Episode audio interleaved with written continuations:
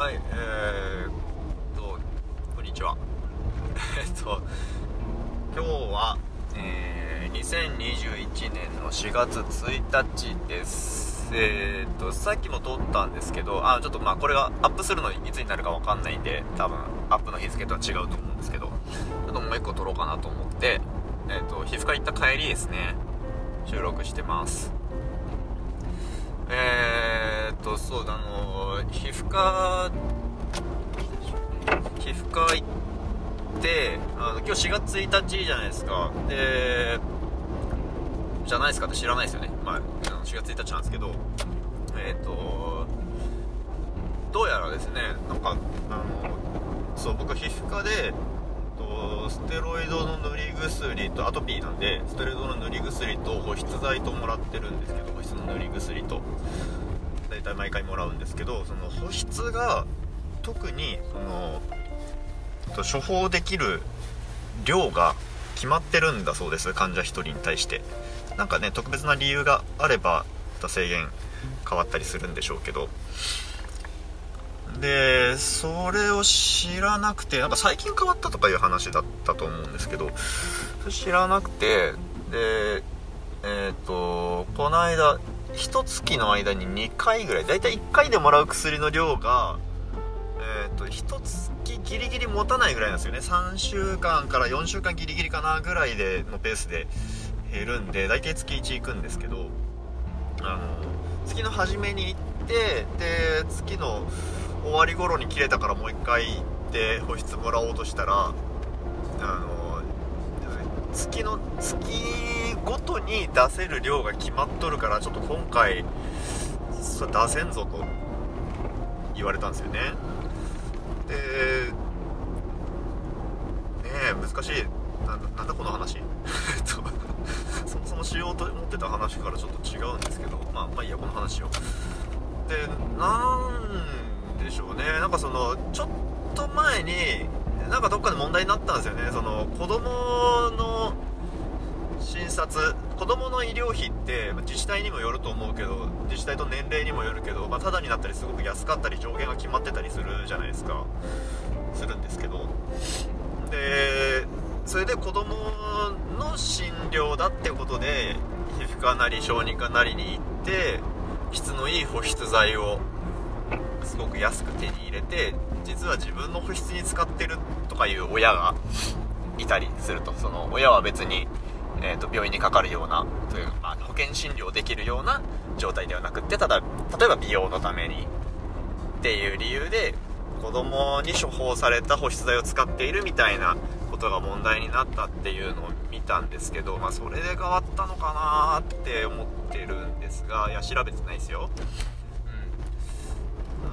うん。それで何でしょうね。割を食うのがこういう僕みたいな。うん。際に保湿剤を必要としている患者だっていうのがねあんまり納得いかないところはあるんですけどね。うん。まあっていうのがありますよっていうこと。をただいや本当はこの話本題に入る前のあの軽い軽い挨拶みたいな話でさらっと話すつもりだったのがちょっと長くなっちゃってるんでもう今回この話にしようかと思うんですけど。でどうしたらいいのかよくわかんないんですけどね。まあその医者が医者の判断でこの人には出してよいっていうのをなんか今でもできるのかもしれないですけどもうちょっとカジュアルにできるようにするとかがいいんだと思うんですけどね。手続き少なく。うん。まあまあいいや。で、あの、こう、こういう話をね、そうそう、あ、そうそうそうそう、これでそもそもしようと思ってた話に戻れるわ。はい。すいません、ごちゃごちゃして。で、あのー、こう、ポッドキャスト、最近ね、始めて、始めたんですけど、あのー、ネガティブなことで、ちょっと面白いな、話そうかなと思ったことが、この間あって、だけど、ちょっと思いとどまったんですよね。で、あのネガティブなことはここでは言わんようにしようとかいうことを考えたんですよ。で、まあ、その理由についてはまどっかでまた話せたら話そうと思うんですけど、まあ、とにかく、えっと、ネガティブなことを投稿したいと思ったらそれをポジティブな形でポジティブな形にして投稿しましょうというのを自分ルールにしようかなと思ったんですよね。でそう思った時にやっぱあの1個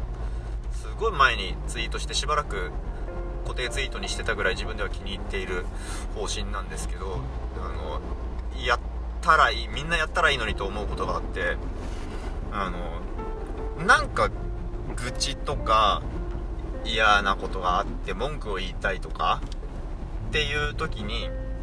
あの言わないの苦しいんで言っていいんですけど言った後にとか考えた後にその対象に対して何を目指してるのっていう一言を付け加えるとねすごくいいんですよ。あの例えばあの今運転中なんで無理に割り込んできた車がいたとしてあじゃあ危ねえな何やってんだよって思っちゃうとか、まあ、人によってはポンと言葉に出ちゃうとかっていうのはしょうがないんですよ。それねそれを押さえつけるとどんどん溜まっていくんでそれは出していいんですけど大事なのはその後に「あ危ねえな何やってんだよ。何を目指してるんだよ」っていうことなんですよ。で何を目指してるのっていうとなんかその人は目的があってすごい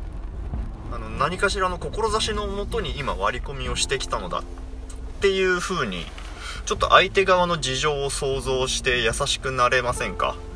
どうっすかね。なんかあの道歩いてて肩ぶつかって全然なんか会釈もなんかすいませんとかいうこともなくささーっとなんなら舌打ちでもして行っちゃったような人がいたとしてってな何目指してんのっていうとあの例えばえー、なんかすごく急いでるんだろうなとか、えー、まあ、そこで想像するのが、まあ、極端な話あこの人は絶対に謝らないっていうことを目的にして生きてるんだなって思ってもいいんですよ。それがあのその人にとってすごく大事なんだなって思うと許せはしないけどなんか納得できるというか諦めがつくというかちょっとポジティブに自分の気持ちの方はちょっとポジティブに向くなと思ってねそれをやるようにしてます。なんか嫌なことがあってそれを言いたくなった時。そんな冷静になれない時もありますけどね。まあできるだけ。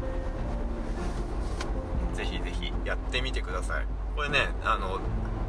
バカらしいと思うと思うんですけど意外と変わりますよ。であの何目指してんだろうって本気で考えるとすごい面白いです。あの他人のことって基本的に理解できないじゃないですか。理解できないのが他人の定義だと思うんですけど。あのなんだろその何を目指してるんだろう。その人が何を目指してるんだろうって考えるのってすごいあの他者理解というか他者需要というか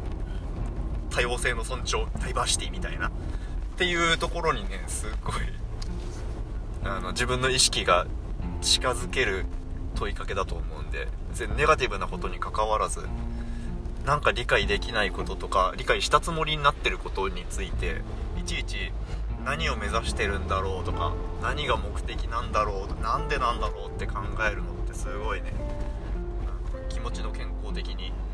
いいっすよ。楽しいんであのうん。なんか思い出したら